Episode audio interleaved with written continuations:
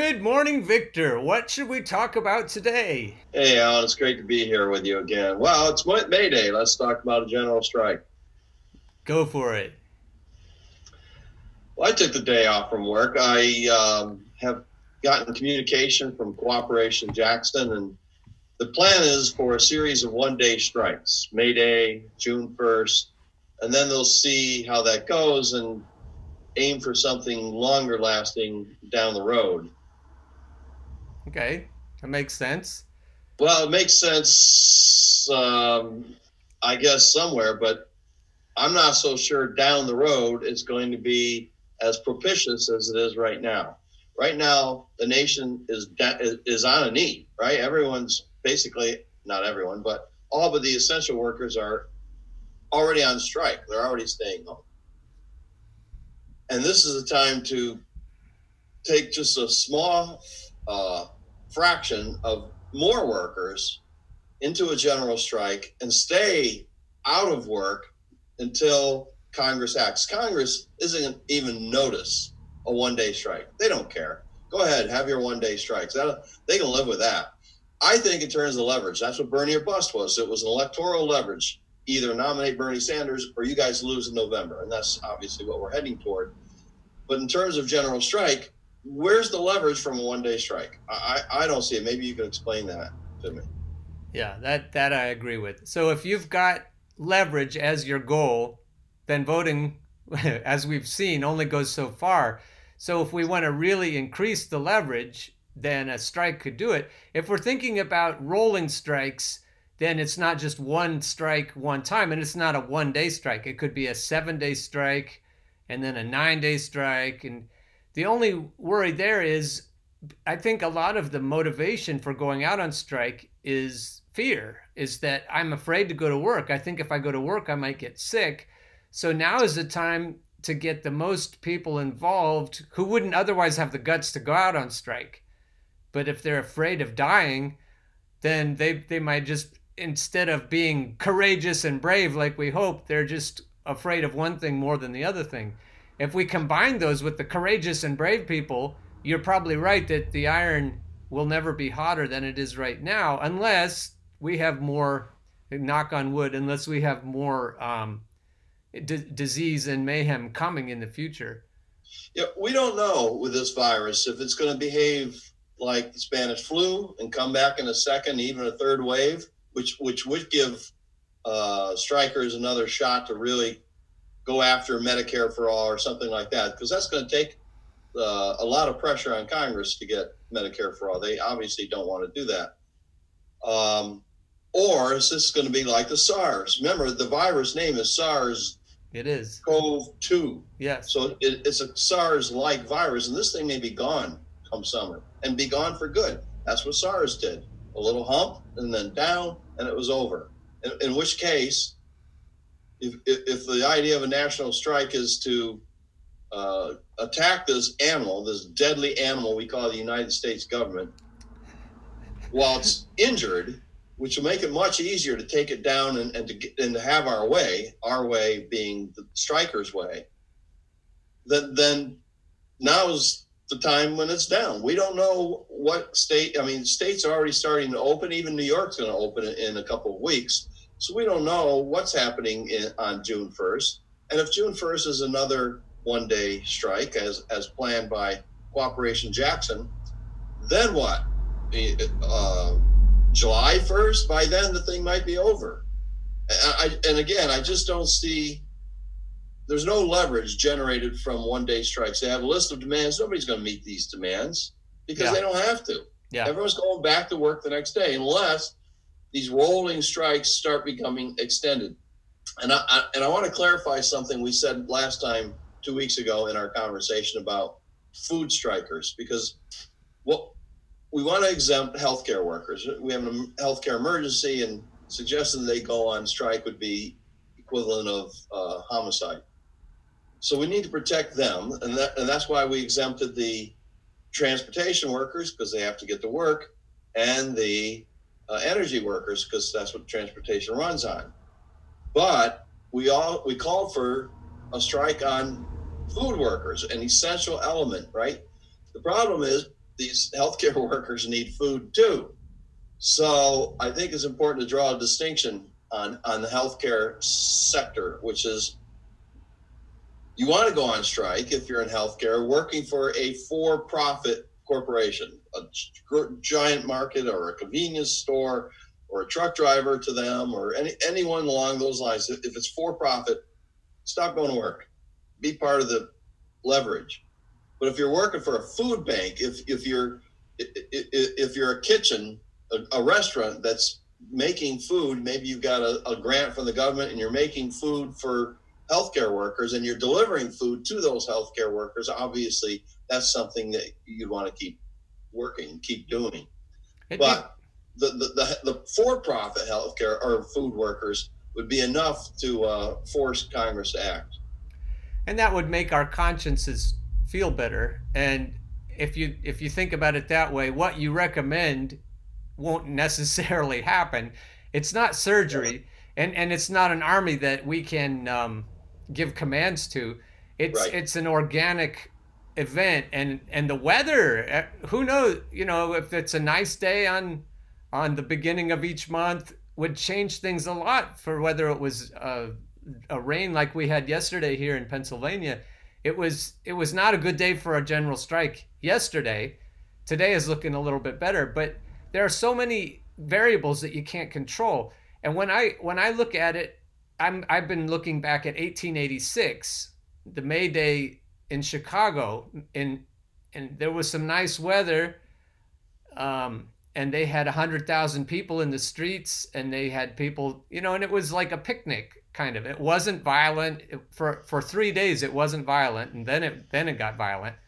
But the interesting part is that you can't control it it's if you think about wildcat, what a wildcat strike is and what it means, there are so many variables that are just a crapshoot.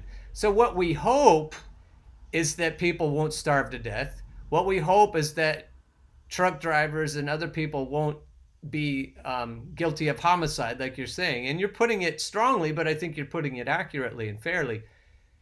We can't control I mean, it's it's a it could be a riot. It could be a mob. It could be a a national, an international mob. It could be absolute mayhem. And so the best thing we can do going into it because it's like starting a stampede. You you need the stampede to get started, but then after it's started, you're not going to be able to control it. And and so if we if we say the parameters what we hope would happen beforehand i think that's good and it will make our consciences feel better. But and another argument is is violence versus nonviolence. And chris hedges says it has to be nonviolent. And other people um, especially young people are saying fuck that shit. I think it needs to be violent. I think we need to make sure the oligarchs know that we know where they live and and they have houses and we can come visit them. And you know we want to scare the oligarchs and we want to scare the government officials. And what you have is a lot of different opinions about how um, how how leverage ought to work you know how reasonable it ought to look. I, how do you feel about about the idea that leverage could get out of control and we could create a monster that we have no way of reining in well, that's true. I mean, it's true with Bernie or bust, right? We know the meaning of or bust. We're voting third party, but the media turned that into people staying home, and a lot of people picked up on the fact that, oh, I'm going to stay home. I'm Bernie or bust. No, no, no, that's not. So it does. It it, it has evolved into something that even though we founded that strategy, it's out of our control. Very right. much like, as you suggest, a, a general strike is likely to go whether it becomes violent or not, I mean, that happened to a certain extent with Occupy Wall Street. There was some violence, there was some destruction of property out, out west, but um, uh, and Chris Hedges got involved with that in a, in a discussion during Occupy Wall Street, arguing against black uh, black block black bloc activities of you know smashing windows and things like that. I um, I'm of the sense, the, the, same sense I was when I wrote Standing on the Edge of the Next American Revolution, which is violence is going to play into the hands of the state, especially when you have a neo fascist in the White House. That's just going to play. You know, that gives them uh, a reason, a rationality to really clamp down on all of us uniformly, and and throw a whole bunch of people in jail. And you saw what happened with the Haymarket. The, yeah. You know, no one knows who threw that bomb, but they they ended up hanging what six, eight anarchists. They yeah, they just blamed the anarchist, and I don't. I think that it was a, a false flag. I think that some, and I don't. I, what it shows, if you go back and do the and look at the story, what it shows is that the the violence was probably perpetrated. The the inspect there were some um, inspectors who went and riled up the police and said somebody was speaking in a in a volatile manner and so you all you all should go shut this down before it gets out of hand. And the violence almost always starts with the police and the hired thugs, the Pinkerton guys that were there. And and I think that's still true now. And you're right that it does help the the government forces more than it helps the people. The people are better not to better off not to instigate violence. I agree with Chris Hedges on that. But and Gandhi. And Gandhi and, and, and MLK.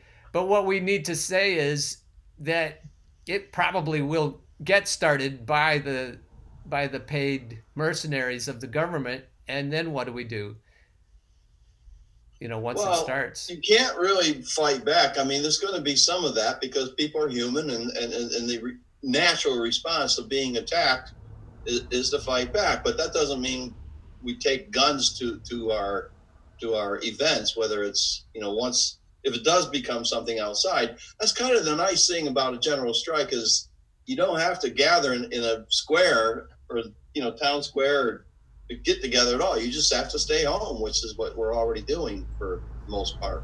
Read a book. So, Read a book. Yeah, I mean, yeah. you don't even have to be out there with with it, confronting the police. You can just stay at home. That's really a, a certain safety to this if everyone just doesn't do the old fashioned get together, have rallies, and listen to speeches, because that gives the cops their opportunity to uh, engage in their violence. I'm all for. I mean, I know people are are you know suffering from cabin fever, and I get that. I'm not saying stay home as in stay inside the house. I just mean don't go anywhere. Don't go to a rally. Don't don't don't participate in that kind of mass mass gathering that gives the authorities and the private cops the opportunity to uh, violently bust it up. You can have an effective strike without getting together, especially now online. We have amazing communication opportunities using the internet.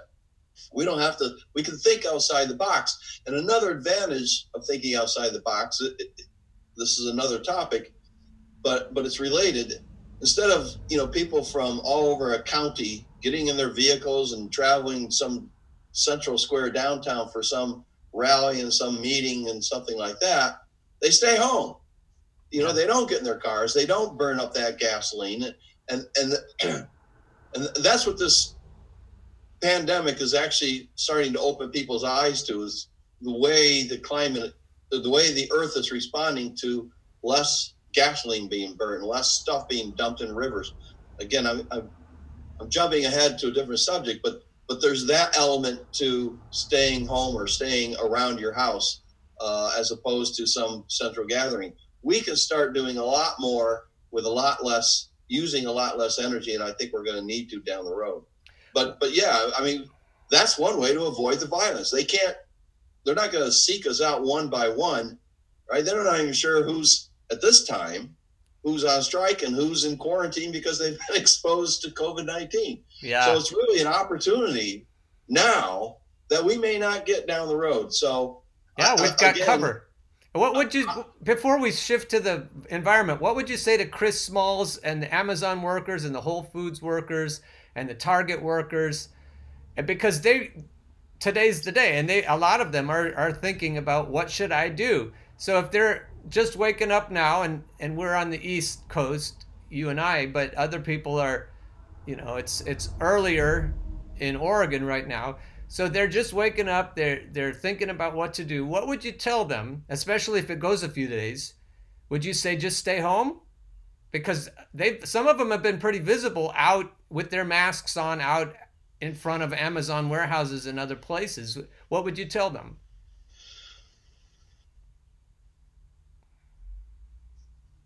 Depends on how they want to approach this. Um, see, I, am of the belief that to a certain extent, the end justifies the means, and the means could be calling in sick, right? That's perfectly legitimate thing. It's cowardly, perhaps, because you want to save your job.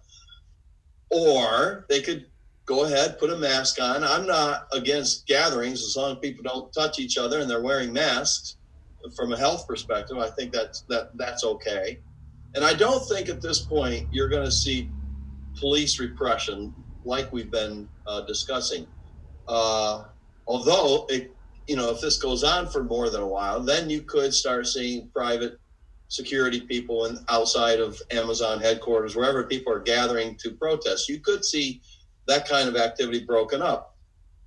At which point, people, should, in my view, people should disperse carry on the strike. Don't don't go back to work, but disperse and, and just stay away from uh, the the violence prone state that we have and have had for over a century now. I mean, just because Trump's in the White House doesn't mean he's going to be more prone to violence than a neoliberal or a, a capitalist before before the neoliberals. You know, you know, the Haymarket was 19th century, long before neoliberalism was much of an idea, or even fascism for that matter.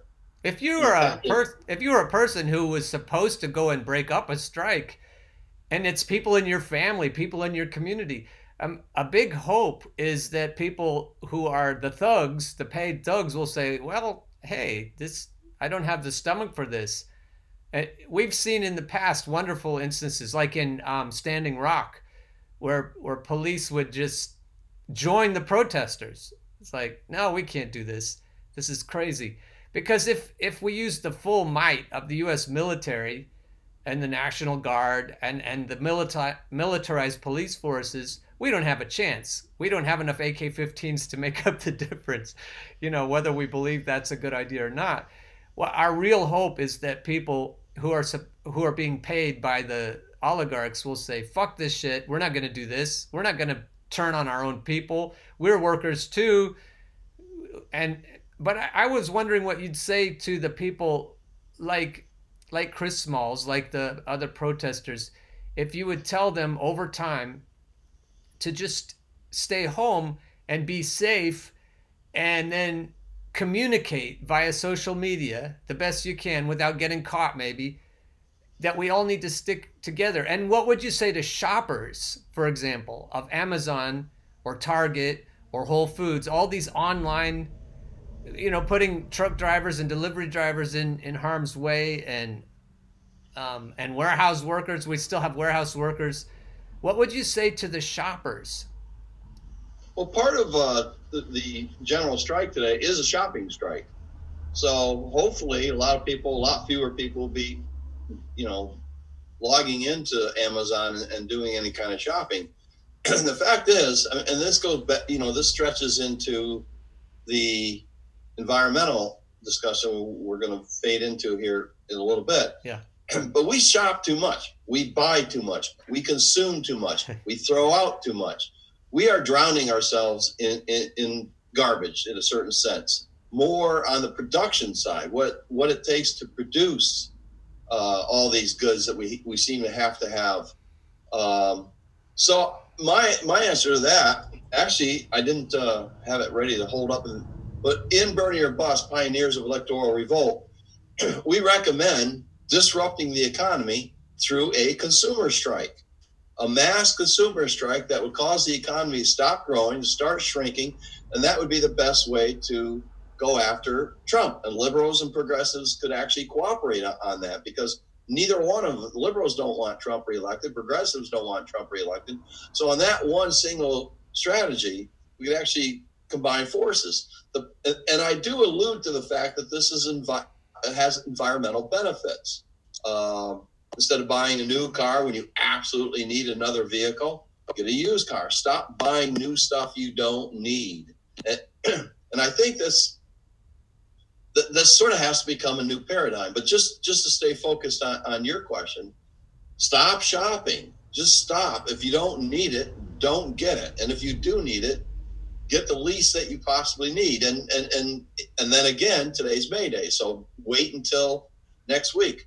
But at some point, there has to be a broad general strike, a, a, a stop, a, a, cessation of purchasing, right? In order to uh, have our demands met. What are the demands? Right. You know, again, we, we can't set that, but Medicare for all seems to be a basic one in this time of of of uh, of a health crisis that everyone, the worldwide, is facing.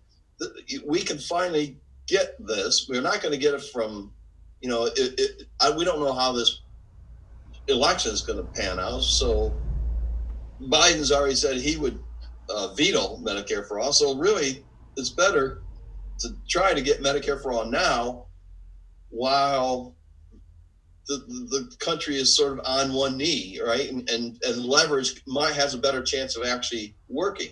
So for it doesn't mean it automatically will work if everyone stops buying stuff and stops going to work. All all non-essential workers are already basically not working, but so, you know a faction of the for-profit food workers also go on strike The, you could actually get something done. But if we wait until, again, I, have already said this, but if we wait until uh, people are back to work and, and, some sort of old norm has been established or a new ad norm has been established, I think it's going to be too late. I think there's going to be, I, I you know, the, I, I just, I just think it's important to strike this dangerous animal, the U.S. government, while it's on one knee, right? And then we can get our get more likely get our way. But again, so, so for today, stop buying stuff. So for people for the, who for the long term, stop buying stuff you don't need. So for people who are trying to figure out what demands, because demands are important, we all need to have in a wildcat situation, especially there has to be some agreement. Back in 1860, whatever it was, I told you a minute ago, back when the May Day strike was happening, people knew that they wanted an eight-hour workday for whatever reason that got into people's heads. Eight hours, and it's almost arbitrary. Some of the um, anarchists at the time said, well, what's the difference between an eight hour and a 10 hour? You're still a slave either way. But they went along with it. And everybody, and, and it almost, to some people, doesn't matter as long as we all agree that's what we need. So, so part of the purpose of, of our um, shows and, and our and our web pages and our discussions and our posts on social media is to get it clear, make it clear to people what do we agree on, if if that's what we agree on. And I want to make a case for Medicare for all, single payer, above everything else, above stimulus checks, above um, rent freezes, above uh, credit card freezes and student loan freezes, and above everything else that we absolutely need. Because if we can get Medicare for all, there's a reason that Joe Biden and the and the machine doesn't want us to get Medicare for all, and it's because it makes it easier to go out on strike. When our Medicare is is connected to our job, we lose our job, we lose our health care. But if we lose our job but we still have health care, when I when I've been involved in strikes with teachers unions, that's been a major thing is Cobra and all the hassle with Cobra and all the hassle of keeping your young family covered with by health insurance and, and they'll say well i could go out on strike monetarily financially but i can't afford to lose my health insurance and the and the powers know this. The powers realize that if they give us health insurance that is not connected to our employment we have a huge amount of leverage that we didn't have before. Sara Nelson of the flight attendants union understands this very well. And and union people who really understand, not the paid crony, fake union leaders that we have, like in my union, but real real solid people who want the rank and file to thrive. They're all saying, yeah, Medicare for all, single payer, Medicare for all is essential. That and that's what I'm arguing right now. That should be on the very top of the list. We should go for that. And if they give us nothing else in the first go round, okay. But if we get that, that's going to exponentially enhance our ability to leverage them going forward. Yeah, you're not going to get any argument from me. I mean, I think there are other demands that might be more important. You know, true. but it won't. It, Green New Deal, but right now it, it's so clear that people need health care. I mean, this this dem- demand is obvious beyond the pale. It's just something that we absolutely have to have, not only for the leverage reasons you laid out, but for the fact that we're in a crisis. Yeah, we're in a health crisis. crisis. Right. Yeah. Exactly. And then going forward, we'll have more power to deal with the environment. If we have more power, you know, we feel more comfortable going out on strike, we can use that comfort and that I mean, when we are all weighing cost benefit analysis for our own family situation, and part of it is health insurance. So as we weigh that going forward, for the sake of a of a Green New Deal or anything else that comes down the pike, we have a lot more power if we can just start with health insurance and everyone has that not attached to their job. Yeah, I agree. No, no, no argument for me on that one. So if we the problem, I, the problem I see with Cooperation Jackson is they have this big long list of, of demands. Right, I agree. And I, and I don't see, I just don't see Congress acting on such a long list. And so who's going to make the decision? Well, they met five of our fifteen, whatever number of demands their their list. So it's okay. Let's let's call off the strike and go back to work. I mean, I I just think it's a much more clear like the single demand eight hour day, the single demand Medicare for all. I think that right. just makes much more sense. We'll know when Trump signs a Medicare for all bill, or we'll know that it doesn't get signed. It'll be a clear cut thing, and there won't be any collective need for a collective decision. All right, so we have enough of our demands met. Let's go back to work, or we don't have enough of our demands met to go back to work. So I, I just, and I certainly don't see any demands being met from one day strikes. So right. um, we'll see how that goes. You know, as they go down the road, if there's a second wave in the fall, if this virus comes back with a vengeance, it may come back in June for all we know, uh, because of letting up of of, of the uh, stay at home orders in various states. We may we may see this thing just blow up again.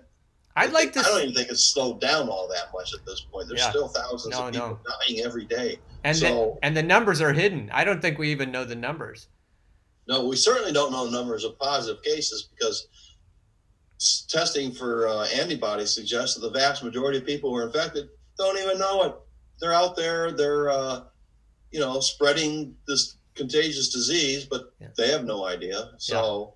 I, I, I think this is going to be a tough one to to uh, to wrap up, you know, Wuhan had complete, people completely isolated and quarantined in the entire province, and then it was two weeks of no new cases at all, no new cases before they finally uh, released, you know, let let up on the isolation and let people start resuming their their lives again, and that worked.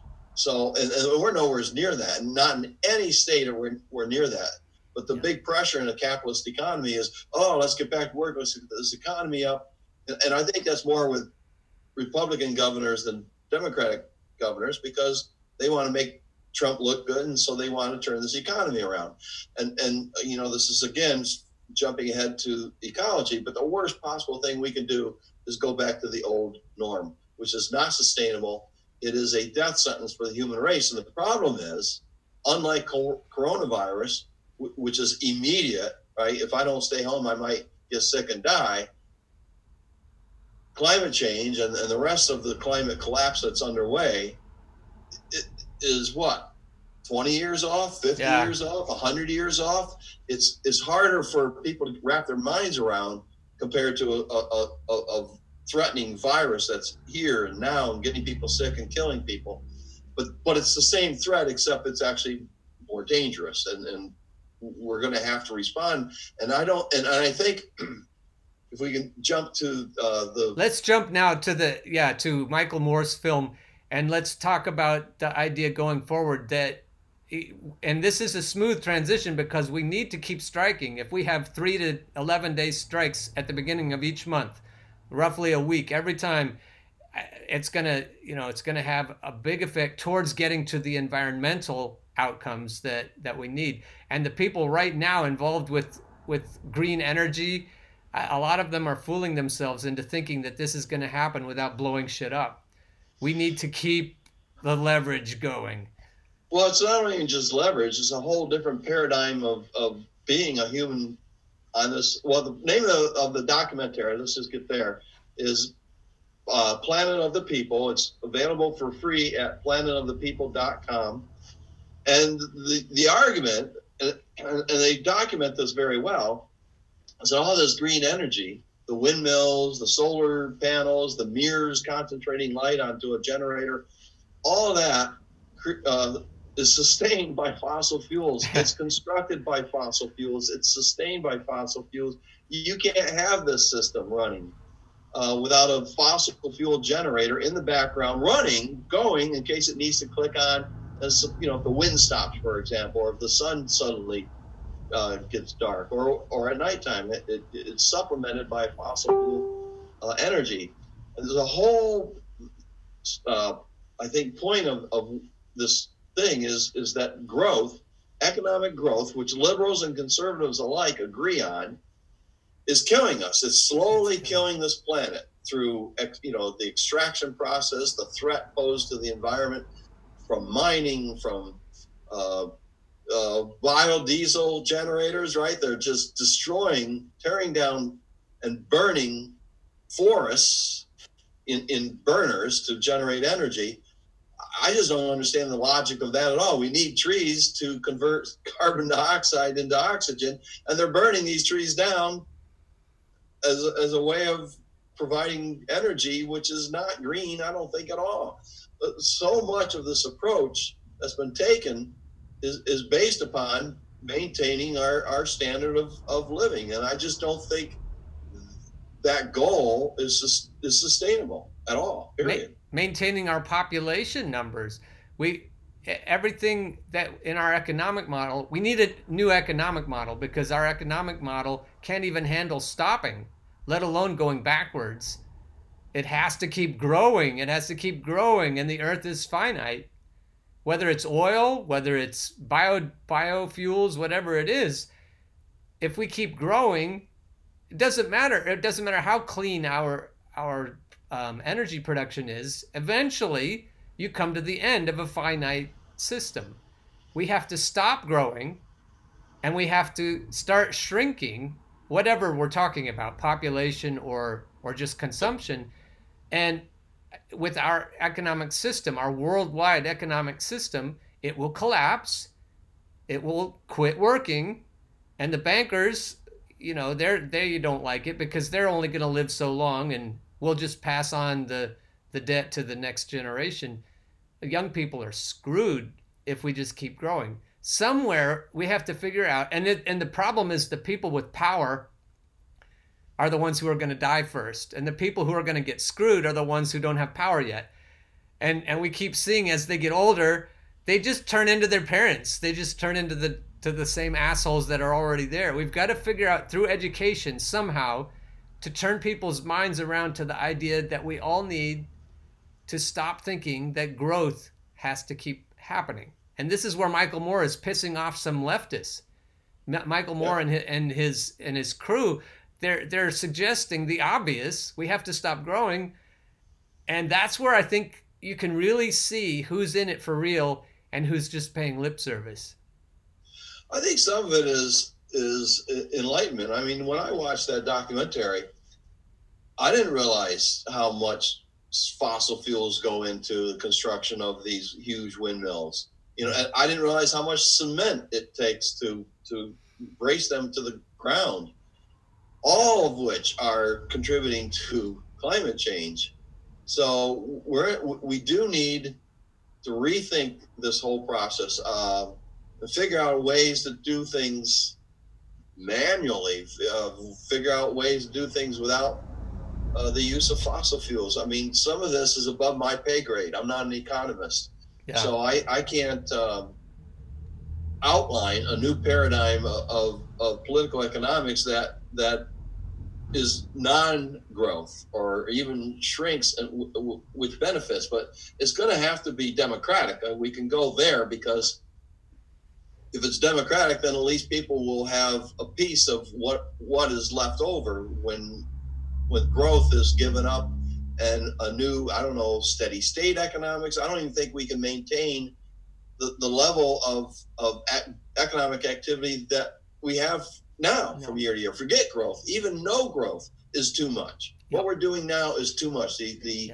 world can't survive. The planet, actually, it's not even the world; it's the planet. The the entire ecosystem can't survive the amount of extraction and pollution and poisoning that uh, industrial society is waging upon this earth. So, yeah, if it's democratic, at least the, the what's left over in a shrinking economy can be divided a little a little more. I don't want to say equally, but equitably. So there's there are no, as, as Bernie would recommend, there are no billionaires. Hell, we don't need people with a hundred million dollars. I mean, if you can't live comfortably and be an entrepreneur, do things that that sort of in, are encased with this possibly archaic idea of economic freedom, with five or six million dollars, then you you you just need to find a different life or something. Maybe you need to be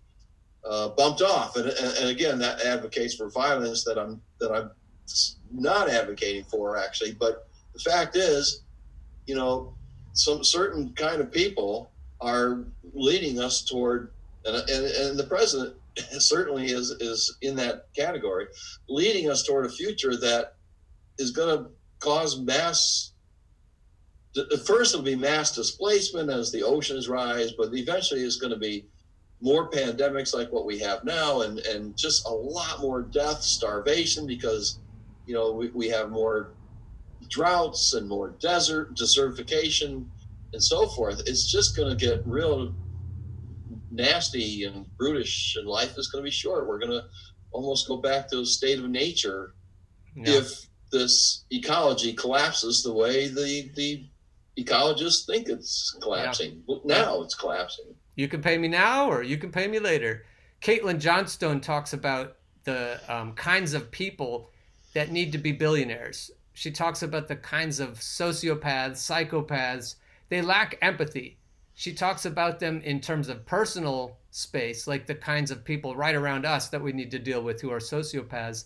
But it isn't about um, wealth and consumption. It isn't about having more boats like Betsy DeVos, or it isn't. Those are just symbols. What they really want, these sociopaths, they want power. And so you're saying, well, maybe we just have to bump them off. Maybe maybe that's what it would take. And I can't disagree with that because I don't think you can cure them. They're always going to be waiting in the wings, waiting to, you know, if the earth resets and has enough viruses to kick us all off and the air gets clear again and the water gets clean again, then what happens? These assholes keep coming back up and and then we do it all over again we have to have some democratic way and some agreement amongst ourselves, the non sociopaths, that we have to keep paying attention to the sociopaths and the psychopaths and not allowing them to get where they are now. FDR didn't achieve that. FDR just made a deal with them. FDR said, "Okay, I'll give you um, if you if you give me half of your money, then I'll make sure you stay in power." And look where that got us. They came back with a vengeance. We actually have to deal with these personalities, and it's it's not going to be fun. And we have to deal with our own instincts because we have, as a human race, we have the instinct to reproduce. We have the instinct to to occupy the land and fight with each other over who dominates it. And we have to evolve. We have to evolve socially and emotionally, empathetically, to the place where we agree that we'd all be much happier if we didn't have so many billions of people. And how can we, in a humane way, reduce how many people there are and reduce our individual consumption and, and change our values?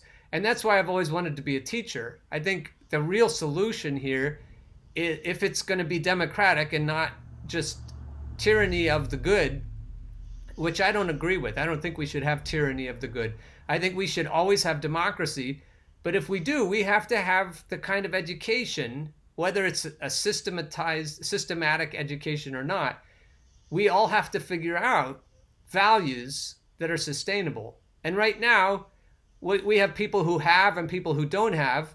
And we, we hope that the people who don't have will get a fair shake and they'll get their day. But if they just rise up and then act, act horribly like the people currently are acting, we won't have fixed anything. We actually have to change our collective values before anything will, will be fundamentally improved. And, the problem, the, the I agree with all that, but the problem, the difficulty is we don't have a lot of time. Yeah. We're, the environment is the, the Earth's environment is collapsing now. We're in the midst of climate change. It's not something that's going to happen in the future. It's happening, and it's happening at a more rapid rate because of positive feedback loops. Just for the viewer who may, not understand what I'm talking about, uh, Arctic ice is slowly melting because of the greenhouse gases.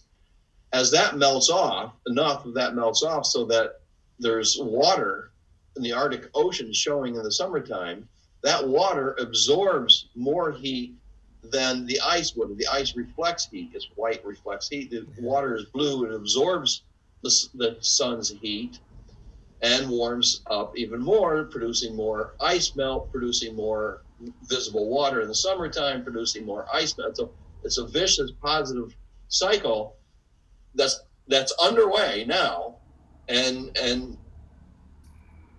you know almost impossible for for to stop and reverse. How do you do that? You have to cool the entire planet. Well, that's a massive engineering problem, unprecedented uh, in terms of human ability to control the Earth. Other than the fact that we're warming it, how we cool it. One of the one of the points in um, another uh, special that was on CNN, I think it was Saturday night about climate change.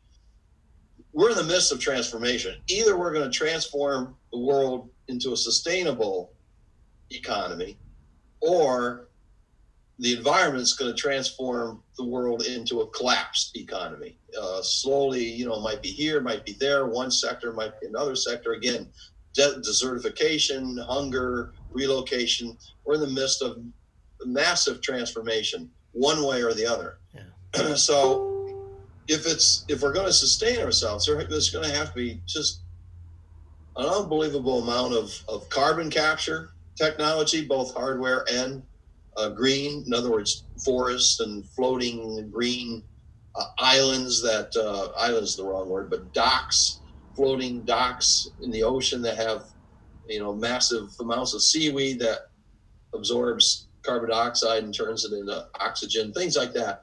We can do this.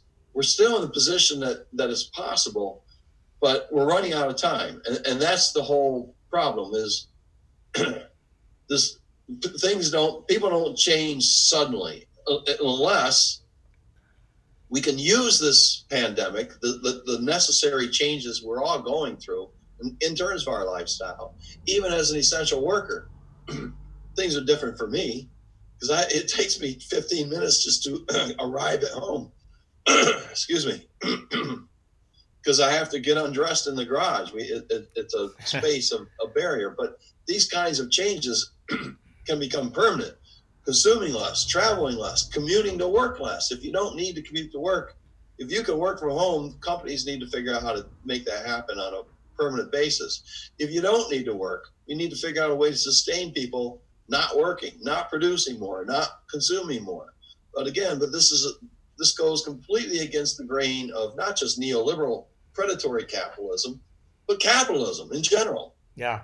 Yeah, and it's, it's, not, always been a growth system. It's not just the assholes at the top. We have to look in the mirror. We all have to figure this out.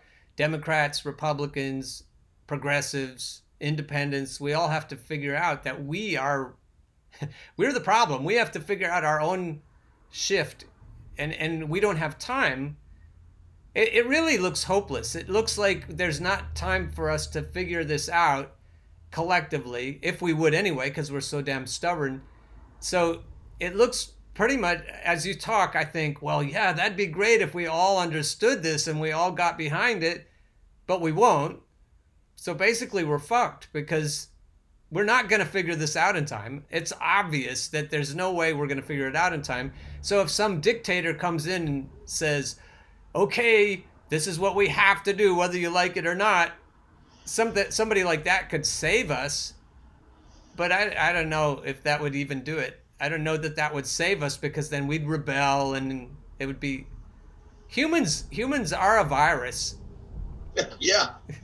Yeah, we are. And the problem with a dictator is there's 180 nations. We need 180 benevolent dictators.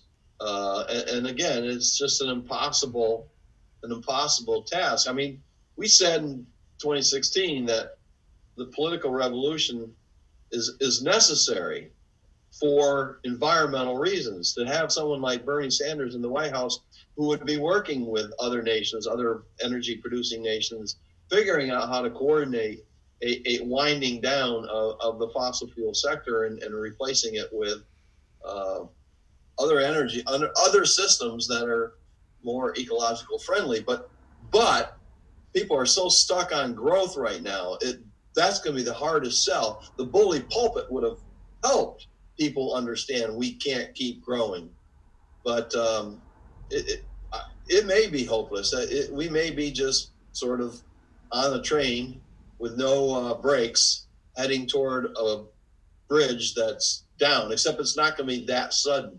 This collapse is going to take probably, I don't know, three to 10 decades for, for the human race to go extinct or near extinct, which is how that Planet of the People begins. If you remember, they asked, they're asking people, how long will human humans survive? Yeah. And they had all kinds of wide answers, and, and clearly we don't know, you know, how long humans are going to be able to survive in a in a you know, we don't know how, how this collapse is going to take place. Are, are the nuclear power plants going to be shut down properly, or are they going to, you know, un, un, unmanned for whatever reason? Because for whatever reason that they might melt down, and then we could be living on a planet that's so toxic that humans just no human can survive anywhere. We don't know how this is going to go but it, it, we're, in, we're it's going to change one way or another. It's going to change, and, and we're in a race between uh, survive uh, sustainable approaches, not just technologies. If we if we think there's going to be a technological answer to to our problems, we're on the wrong track. There will be some technological answers to our problems, but there's also going to have to be personal changes yeah. changes in lifestyle, changes in consumption habits, changes in uh, in work habits. It, it, I can just go on and on. Changes in expectations for the next generation be doing better than the last generation. Why? Why does that have to be the case? Aren't we, don't we have enough already? What we need is equity, not growth, and we need to figure out a way to transform the system. Because what we've been doing, and this is the whole a big point of this planet of the people, what we've been doing in terms of green energy isn't working. In fact, it's failing horribly, and we need we need a whole new approach. So I don't know. I don't know if there's any a, room for any hope anywhere until things fundamentally change and start moving in in a positive, sustainable direction. I, I, I don't think there is hope. I was asked about hope on a scale of one to ten in one of the interviews I had promoting Bernie or Bust the book. She, she asked me on a scale one to ten, what is what is my level of hope? Be ten being very hopeful, and I had to come up with a number less than one. I, you know, I think it was around 0.3. I think we're running out of time. I don't think there's enough people who understand what we're facing, understand the stakes, and understand what what's needed. Johnstone had a cartoon once in one of her pieces. It was a politician apparently talking to a room full of people, and he asked the room full of people, Who wants change? And everyone raised their hand. And the next frame, the politician asked, Who wants to change? nobody, nobody, raised their hand. Everybody just kind of looked down. And that's a problem. I mean, that, that's a big problem. Nobody wants to do the the work. It's not even work. The, the changes of, of why are you on Amazon three times a week buying stuff? Why are you getting, you know, shopping just to feel better. Why are you driving around your car? Because your grandparents or your parents used to do it on a Sunday. That made sense perhaps back then to get out of the house, but it doesn't make sense now. We have to change family drives into family walks. And, and that's just one of hundreds and hundreds of, of ideas that need to that need to take place if we're going to um, convert this world economy into something that, that can survive. And I think there's a lot of things we can learn from this pandemic. But uh, if, if everyone's clamoring to get back to the old normal, yeah, we're fucked. We're just fucked. The old normal it just isn't sustainable. Here's an idea that can wrap it up. If we're thinking about media, because we we're sitting here nodding our heads at each other, we're agreeing on what needs to happen in terms of not just who wants change, but who wants to change. The media could be instrumental in helping us figure out that we need to change. We need to change our attitudes and values. But the media is they're not working for our for us.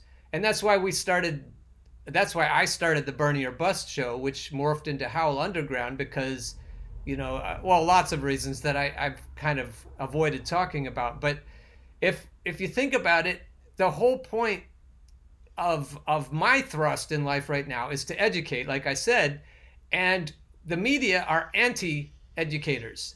The media are working hand in glove with our oppressors. So we have to make a as we figure this out together, we have to get the word to other people. And the media is not only wrong, it serves as a blockade. People aren't aren't they've been taught not to trust anything that doesn't come through the mainstream media. So somewhere or other we need to get the word out to people that they should share non approved media. They, they should vet it. They have to pay more attention. They, they have to separate the malarkey from from the good stuff, but we need to learn how to do that too. But once we figure out where the good sources of information are, we need to share the fuck out of them and get them around the media blockade. Because the media are the enemy. Even Chris Hayes, even though I, I liked what he did the last couple days, even, even Rachel Maddow, they're just nerds lying on behalf of the state. We we need to get we need to stop consuming um, extra groceries, but we are extra shit that we don't need that'll end up in a landfill. But we also need to stop consuming corporate news, and that that might be as important as anything else we we've been talking about as a way to to help ourselves. Because to give listeners a very concrete example of what you're talking about, particularly with MSNBC, I used to like MSNBC, particularly Chris Hayes. Yep. None of them have talked about Biden's uh, cognitive decline. None of them. They're not. It's like it doesn't exist, right? And, and so what they're telling, what that's that's a lie of omission. It's a major economic. It's a major story, as as big as Tom Eagleton in 1972 when they found out that he had been hospitalized for uh, depression multiple times. Biden's cognitive decline is as big of a story, and it's being buried by both MSNBC and CNN. They are lying. They're not, as you said, they're not reliable sources of information. So, uh, and that leads to great difficulties. What is, what are reliable sources? Democracy Now, the War and Peace Report, obviously, is, is a pretty good one. And you, and I want to tilt my hat to you. You do a service, and I don't even know if you appreciate uh, what a certain extent of what you're doing. A lot of times you're reading articles, and I, I saw a tweet from one of my followers yesterday, frustrated because she has um, attention deficit disorder Hmm. and she can't read. She she just can't read these articles, and she wants someone to read to her. And that's what you're doing. You're serving a, a purpose you probably weren't even aware of when you're reading some of these articles that you're reading, or the history of of, of the Haymarket protests. You're serving.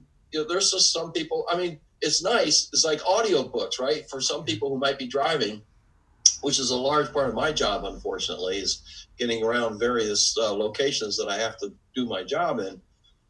I can be listening to you and, and driving down the road and, and sort of doing two things at once. A lot of people can benefit from the kind of reading of articles that you do. And of course, you add commentary too, but the, the- there's a huge service you're providing to people that, uh, that need, that just don't have the time or the mental focus to actually sit and read an entire article. So you're doing great work there. And, and I want to commend your review of, of the Haymarket uh, May Day history because that was good stuff. There was a lot of it I knew, but uh, it was good to remember, and there were some details in there that I didn't know. So so kudos on that, and and keep it up, and and uh, and the revolution goes on. We it, it's just much deeper and broader and more difficult than trying to get somebody elected to the White House. Right.